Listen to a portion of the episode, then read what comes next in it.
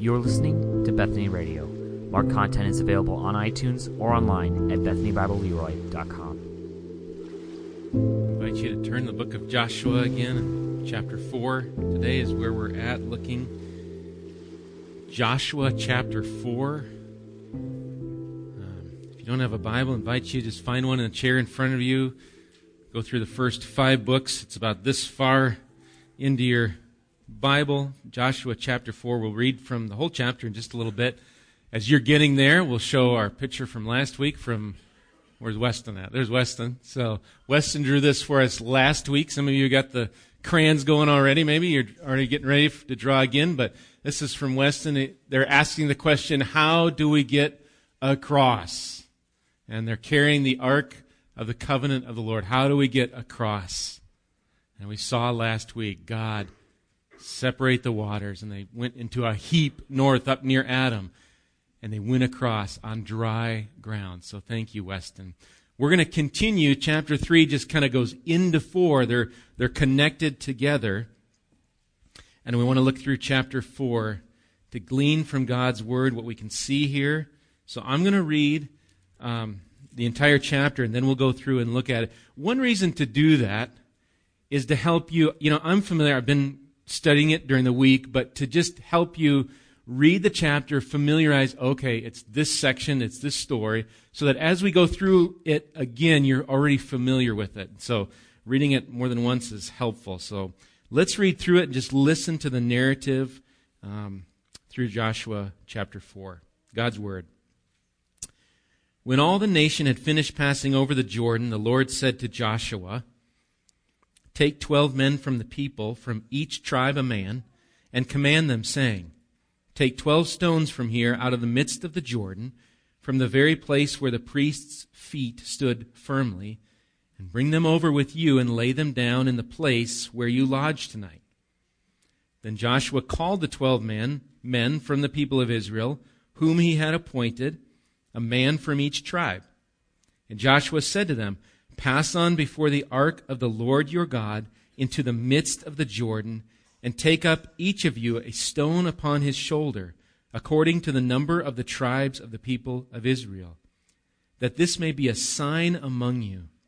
When your children ask in time to come, What do those stones mean to you? Then you shall tell them that the waters of the Jordan were cut off before the ark of the covenant of the Lord when it passed over the Jordan. The waters of the Jordan were cut off. So these stones shall be to the people of Israel a memorial forever. And the people of Israel did just as Joshua commanded, and took up twelve stones out of the midst of the Jordan, according to the number of the tribes of the people of Israel, just as the Lord told Joshua.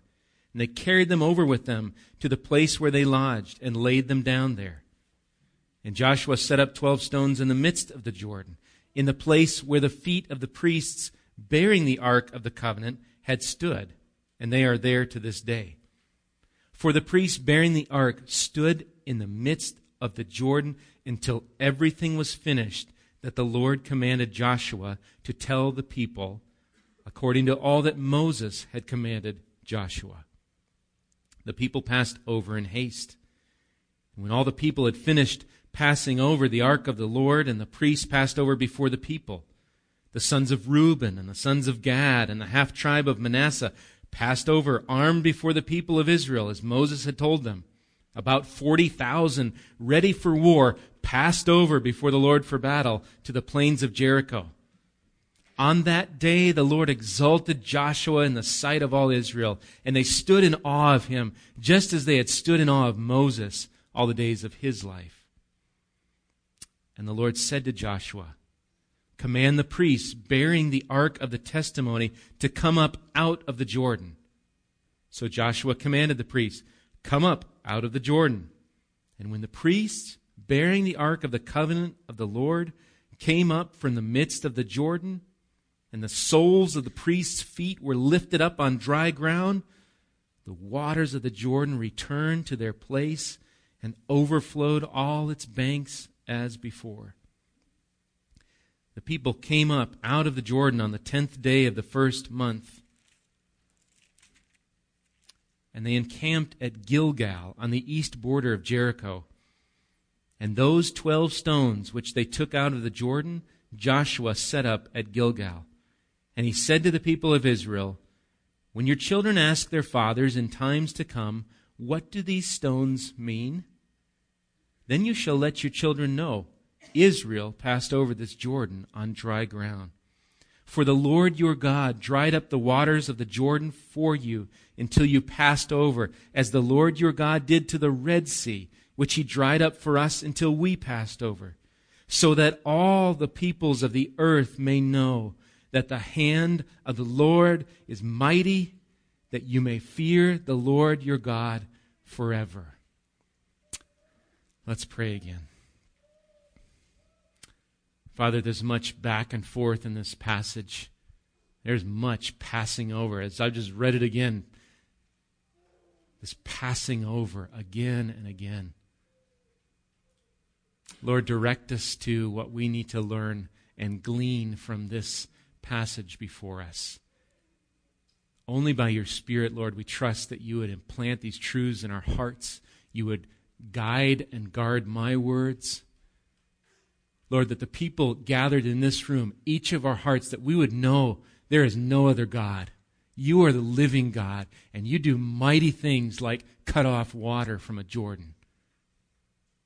And if you do those mighty things, you do other mighty things. And may our trust for you grow through our time in this word, and may our proclamation be one of joy to share about our God, and may we fear you like Israel here. We pray for your guiding hand during our time. In Jesus' name, amen. We talked last week about a big object lesson of the Jordan. I have a very small one this morning. It's one rock. Some of you, my family, know where this is from. Maybe others I've told you. It's got the initials HP, so I would remember where this rock came from. And uh, I think I've got a picture of it up here. It came from this, this mountain in Colorado. It's called Horn Peak. That's where I get the HP from. This was a mountain right by our seminary. Hannah and I would go on dates and walk through this little meadow, whatever, and look up, and the tip of it is Horn Peak. And you would climb, many people would come out in this area of Colorado. They climb a lot of mountains, but this one in particular, and a lot of people, guys from the seminary, would climb this one. And, and in our last summer, we said, we'll do it. And we went to do it. And I was so sore the next, it was terrible. But it was great. It was great and I have lots of memories. But this is one of them. This came from the top of that mountain. It's like 13,450, so it's not a 14er, but it's close enough. And uh, that rock came. I got one more picture. That's the mountain. This is up us at the top. My boys are a little younger at this point, but that's the feeling. Just George's face kind of says it all. Just kind of he's on the way left. Just oh, we made it finally. And it was a long journey, and there's memories we could share along the way. Coming back down was harder even. I think our legs were so tired. And yet it was a wonderful day to just see, see God provide and grow and grow in my kids. But it's a memory. I've just shared it with you. I'm excited to share. It's a fun story and a great time. I've got a rock to remember, a couple of these that we picked up. I've got a picture up here to show you, and it's a memory. It's a remembrance of that time. Thank you, guys. Our text today in Joshua has the same idea of these, this memorial of stones to remember. To remember how, how Joshua led them, and then to remember their mighty God who worked a miracle among them. We're going to get into the text, and as we get into the text, at times, as we've read through it this morning, perhaps you've already noticed the passage seems to do kind of a back and forth and there's certain points where it's really difficult to keep track of just where everybody is in the Jordan. We're somewhere and then it seems like priests are going out of the Jordan, but then they're, they're back and it's kind of here and we're just, we're quite, we're not quite sure where everything's at. Then we've got the eastern tribes, these 40,000 armored men coming through the river. Uh, where does it all, how does it work? It doesn't read maybe super smooth to us at least if we're in our mindset trying to make a chronological, okay, they stepped in, and then Joshua moved here, and then the eastern tribes, and then if we're trying to do that, it, it's kind of hard. But I think the author, Joshua or somebody else, I think the author is teaching something. He's not just narrating a story, but there's teaching going on in this passage. I think you can divide this passage into two parts. Part number one is verses 1 through 14. 1 through 14. It ends with a summary that on that day the Lord exalted Joshua in the sight of all Israel. I think that's one part we'll look at. And then part number two, 15 to the end through 24. Part number two, which um, Joshua then ends speaking, I think, really of the exaltation of the Lord, whose hand is mighty and whom Israel ought to fear forever. So 1 through 14, kind of this exaltation of Joshua. 15 through 24, an exaltation of the Lord, even though he's the main character. He's the one parting the, the Jordan and all of that. Kind of these two parts. And then it's built around this idea of remembrance, of memorials, of stone. So let's look at the first set, the commands and actions of Joshua here in the midst of this river crossing for Israel, crossing the Jordan. I'll just read uh, 1 through 3 again. When all the nation finished passing over the Jordan, the Lord said to Joshua, Take 12 men from the people, from each tribe a man, and command them, saying, Take 12 stones from here out of the midst of the Jordan, from the very place where the priest's feet stood firmly, and bring them over with you, and lay them down in the place where you lodge tonight there's a pattern here that's going to show up again in verse 15 where the Lord, Yahweh, he commands Joshua. And then Joshua subsequently commands the men or the people. And then the action occurs in the following through of those commands. So it's the Lord to Joshua to the men. There's action taking place. And so God commands 12 stones to be brought up. No tribe is left out. This is all 12 together, unified for this memorial. And where do they get the stones from? Verse 3 says, The stones are to be from the midst of the Jordan, the very place where the priest's feet stood firmly. The stones represent something, and they represent where the feet of the priest stood. This represents that peak the stones they would bring represent that spot where they stood, where there should have been water. God cut it off. And so, God, having spoken to Joshua, now Joshua calls to the men, verses 4 through 5. Look at that. Then Joshua called the twelve men from the people of Israel, whom he had appointed, a man from each tribe. And Joshua said to them, Pass on before the ark of the Lord your God into the midst of the Jordan and take up each of you a stone upon his shoulder, according to the number of the tribes of the people of Israel. Chapter 3, verse 12 already prepared us for Joshua doing this. If you look at verse 12, it reads that Joshua said to the people, Now therefore take 12 men from the tribes of Israel, from each tribe a man. It seemed kind of, at that point, a, a bit out of place, but here now more fully the purpose, the goal is played out. We're not given the size of these stones that they took out. I'm going to imagine they're bigger if they're putting them on their shoulder. I'm thinking they didn't have to do that with this size. So, some sort of big stone that these guys, just picture them, 12 guys taking these stones out of the water to where they were going to encamp. But here's beginning now some of the key. What's the purpose? Why these stones? Look at verse 6 into 7. Why? That this may be a sign among you. When your children ask in time to come, What do those stones mean to you? Then you shall tell them that the waters of the Jordan were cut off before the ark of the covenant of the Lord.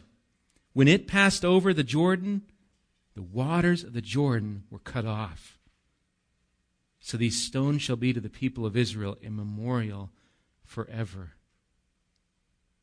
So when your children ask, what does this mean? Here's what you can tell them. It's one of two similar questions as we read it. You know, there's another one near the end. It's verse 21. And Joshua explains this is going to be a sign among you, a memorial, a remembrance. Here's what God has done God has cut off a swollen river, river at flood stage. He's cut it off. It's of a God whose presence went before his people, and they saw the river part. Can you imagine years later a Hebrew father with his son coming to the edge of the Jordan and looking, and perhaps, I don't know how big the pile was of stones. And the boy, now not having maybe experienced this, says, Dad, what, what's with the pile of stones? Why are they here? You know, and he gets down, he says, Well, they're here because out there we saw God cut off the waters. We saw God do amazing things. It's a picture of a father teaching, training his son, and proclaiming to his son or daughter a mighty God. Well, verse 8 tells us that Israel then did just as Joshua commands. So there's the command, and then they're doing it. Command, they follow through, which is wonderful. We don't always see Israel following through. So it a good, good time for them. Uh, they took up the 12 stones, they set them in the place where they're going to go camping for the night. And they did as it was commanded.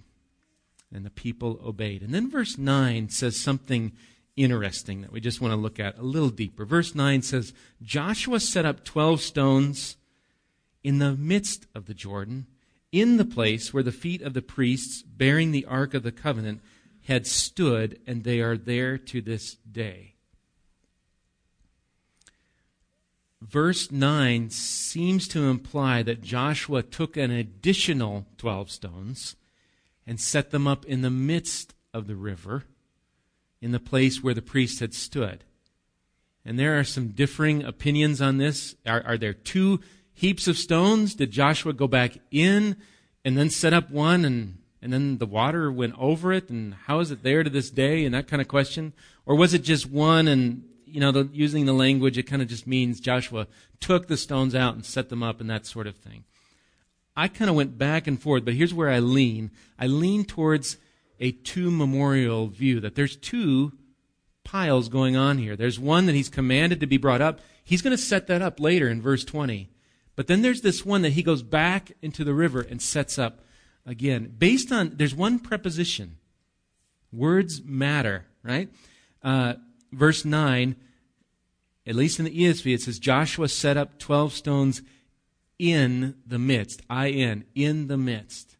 There, there's another Hebrew preposition that could have been used there that, that would say he took them from the midst. He got them from and took them out. This one says it's, it's in the midst. It can have other meanings. You could maybe find it uh, from there, but I think that's helpful to look at.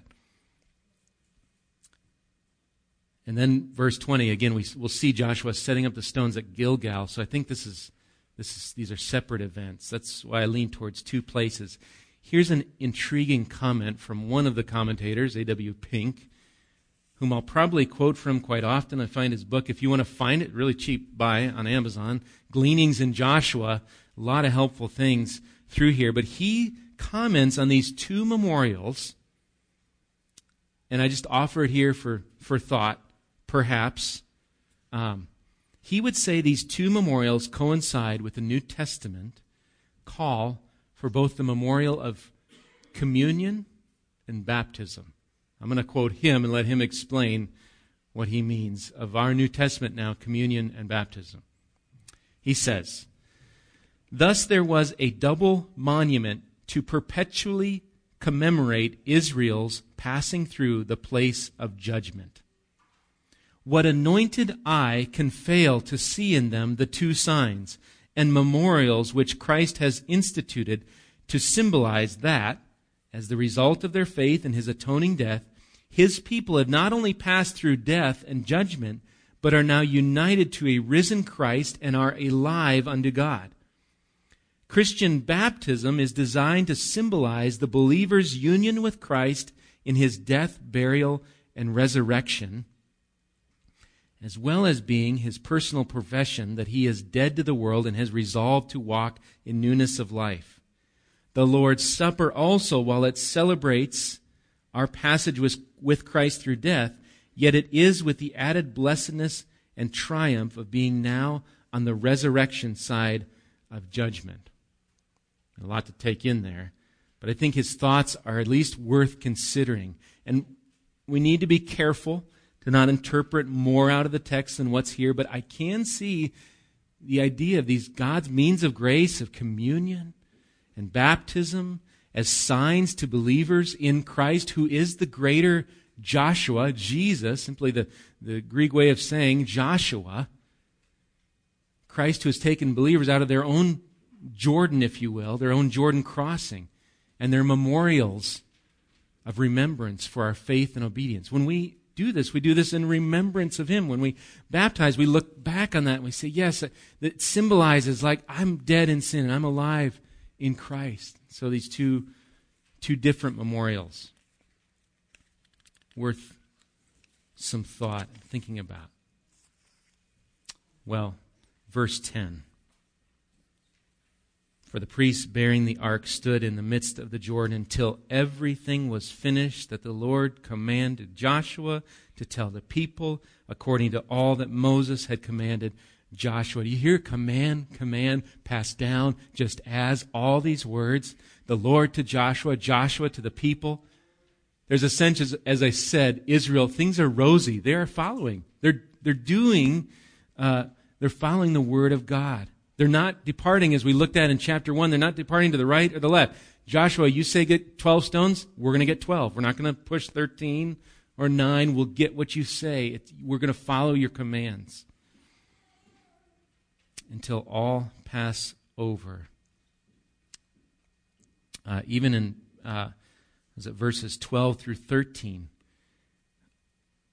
You've got the sons of Reuben, sons of Gad, the half tribe of Manasseh. We talked about them passing over. These tribes, as we looked at in chapter 1, again, they're keeping their commitments. They're honoring the word of the Lord. They're going forward in obedience. And so there's kind of, think, even with verse 11, there's kind of this, this bookend and into where we're at with Reuben and Gad and half tribe, kind of this, this section of following commands. They're doing it and so forth. So then I believe verse 14, as we come down to verse 14, really summarizes the section. So we want to read that.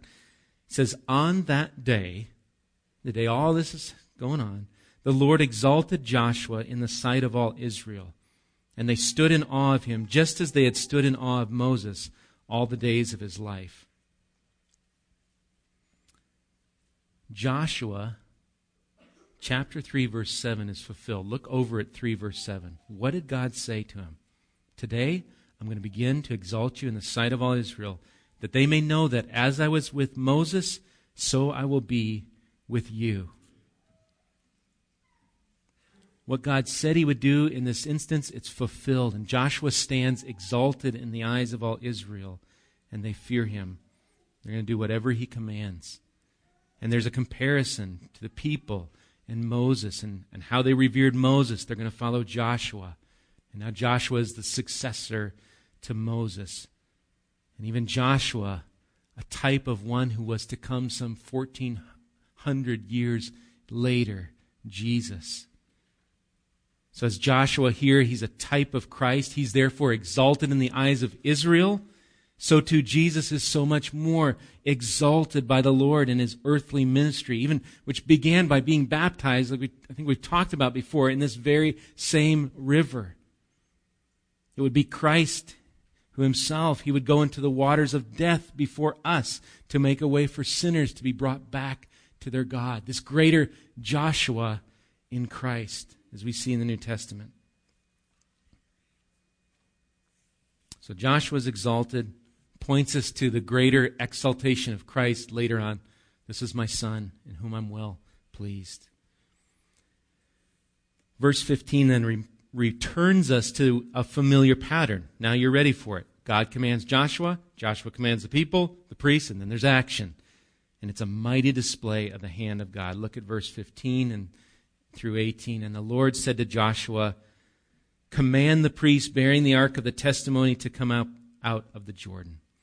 So Joshua commanded the priests, Come up out of the Jordan.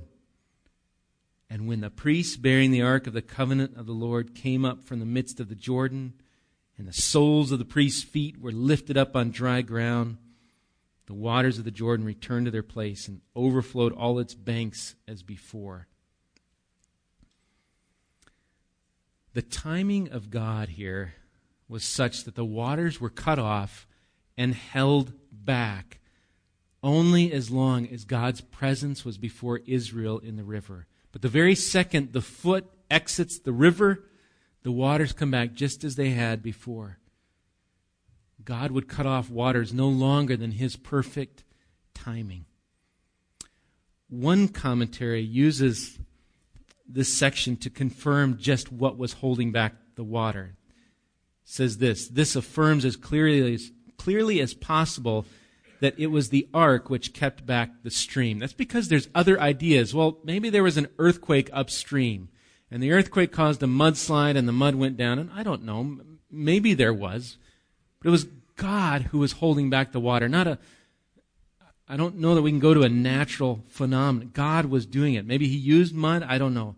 But the, how so when as soon as the foot leaves, the waters come back. God is the one doing this. God alone.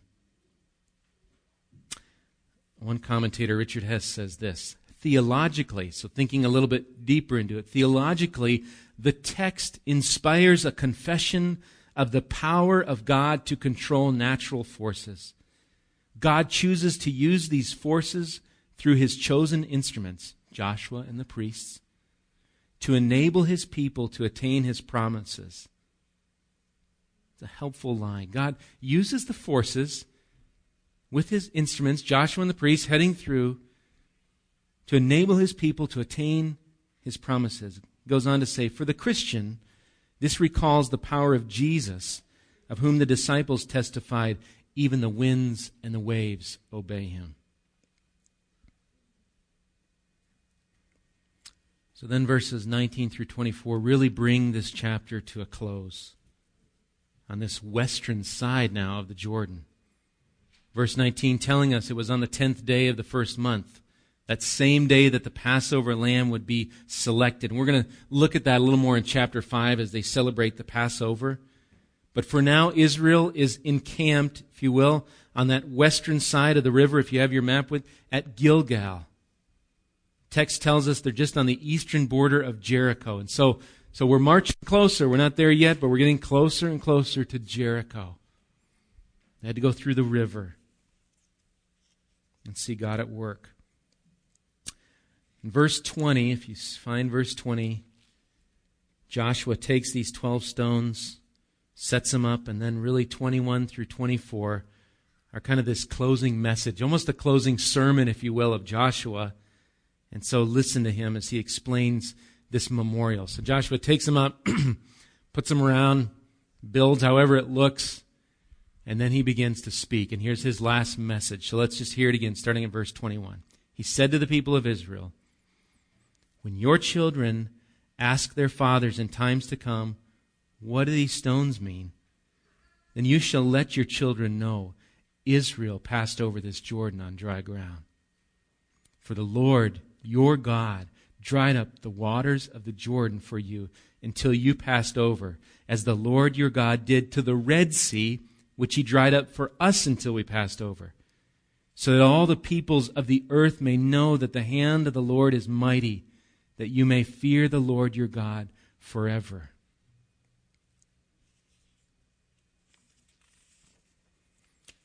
What do these stones mean?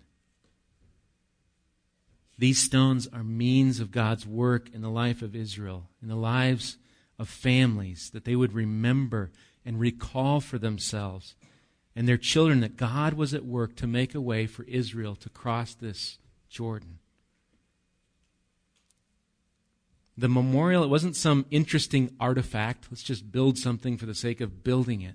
There was a purpose. It was a means of God's grace to serve as a reminder of this God who had dried up a river, who had put it in a heap, who had cut off the waters of death, if you will. And they all came across, not by their works, but by a sheer grace of God. So, what are they to do? Believe God and obey God, follow Him. Look at verse 24 again, we read that. That all the peoples of the earth may know the hand of the Lord is mighty, and that you may fear the Lord your God forever. It's a purpose statement. It's why they crossed in this particular way. So that the mighty hand of God would be exalted not just among Israel, but among all the peoples, all the nations. And so that they would fear the Lord their God forever. That Israel would trust him, that they would obey him. So these stones piled up, they're stones of remembrance, memorials like we think of communion or baptism or other memorials, or remembering how God provided on a trip. They're times of worship. Say, Lord, I remember how you provided. They're times of proclaiming the might of our God, and they're times of exalting the Lord. So, as I close, I want to consider three types of memorials in light of this passage. Three types, could be more. There's three types I'm thinking of of memorials in light of this passage. Number one is physical memorials, kind of the simplest takeaway from this. The memorial, perhaps some of you, and I know some of you, have real stones at home to remember what God did. Take an actual stone. There's a lot of them around. Find them. Write on there, God did this on this date, or, or put it in a, a notebook or journal. Put ink on a paper a remembrance of what God has done because we forget. So I'd encourage you even to just do that. Physical memorials are good and they're helpful. I have a memorial on my finger. Remember that this was put on by my wife. It's a covenant, it's a reminder.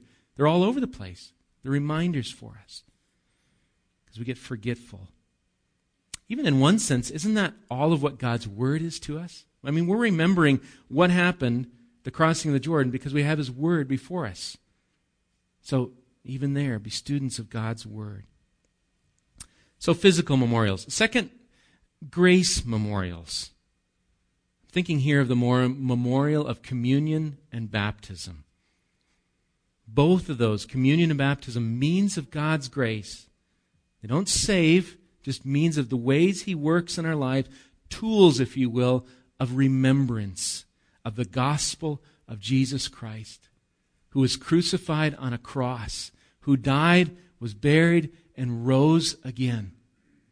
In communion, when we celebrate with the bread and the cup and remember what his body and his death and his blood of the new covenant did for us, we remember because we forget easy. And baptism, when we look back on it as a symbol of what God has done in the heart already through his spirit of regeneration, they're tools. So I just want to take a second just to encourage you. If not been baptized, if you don't have that symbol of remembrance in your mind, is to perhaps make steps towards that. Talk to me. Let me know, or let an elder know that you're interested in that. And then the last one, so physical memorials, grace memorials. The last one, I want you to turn to 1 Peter 2.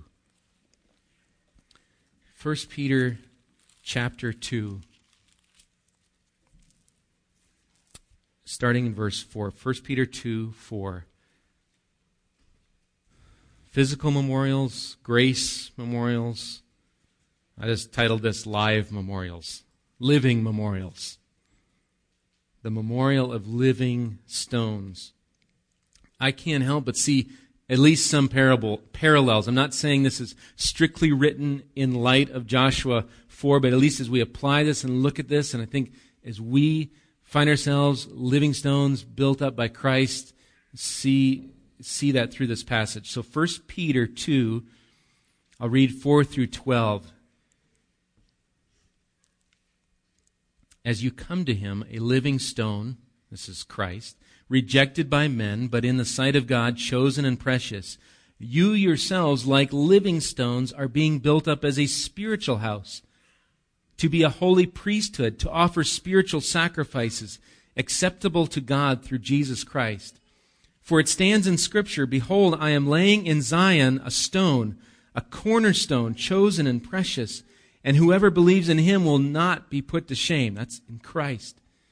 So the honor is for you who believe, but for those who do not believe, The stone that the builders rejected has become the cornerstone, and a stone of stumbling, and a rock of offense.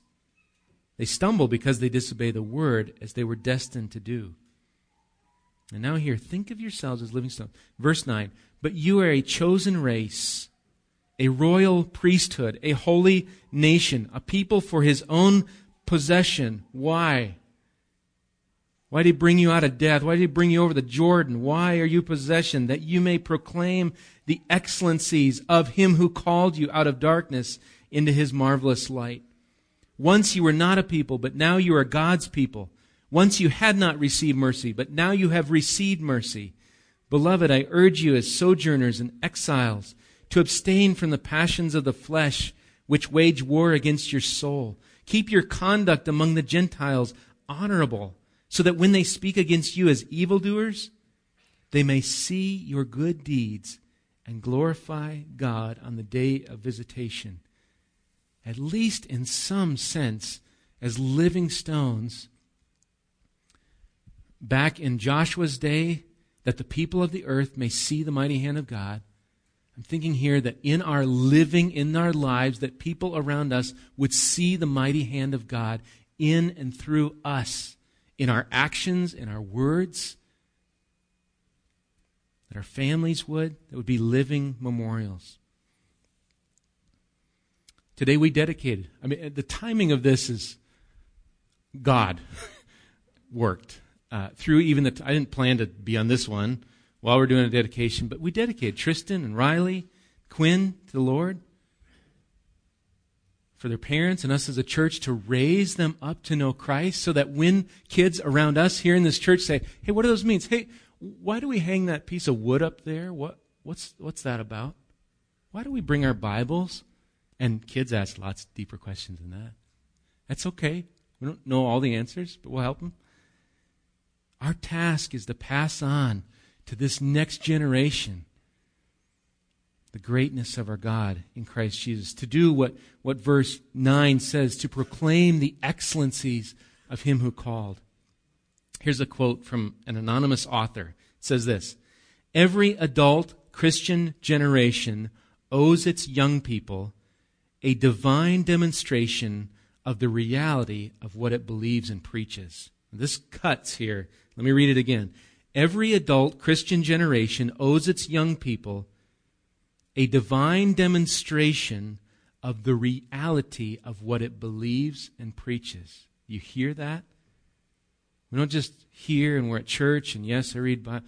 My life is to demonstrate to the younger generation that I believe in a God who does the impossible, who commands me to obey him, who is holy, who has sent his son for me that I might live and to show that to them in how I live, not just what I say, but how I live. May we pass this on to our children, to neighbors, coworkers, the nations around us, pass on the reality of a mighty God who can save, a God worthy of our worship, that our lives might speak truth, but then demonstrate to others the truth of our great God and our great Savior, Jesus Christ. Let me pray for us.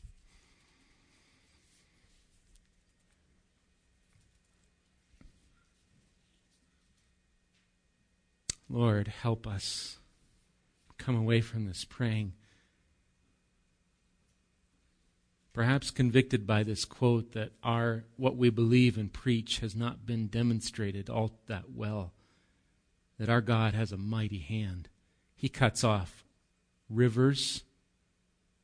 He cuts into hearts to change.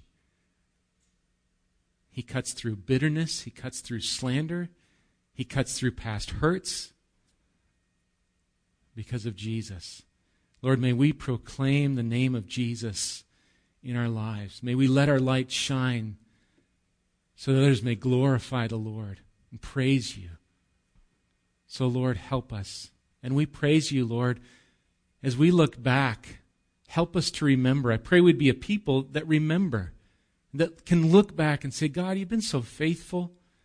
You provided. We saw you. We're not scared. We're not afraid. We've seen you and we remember.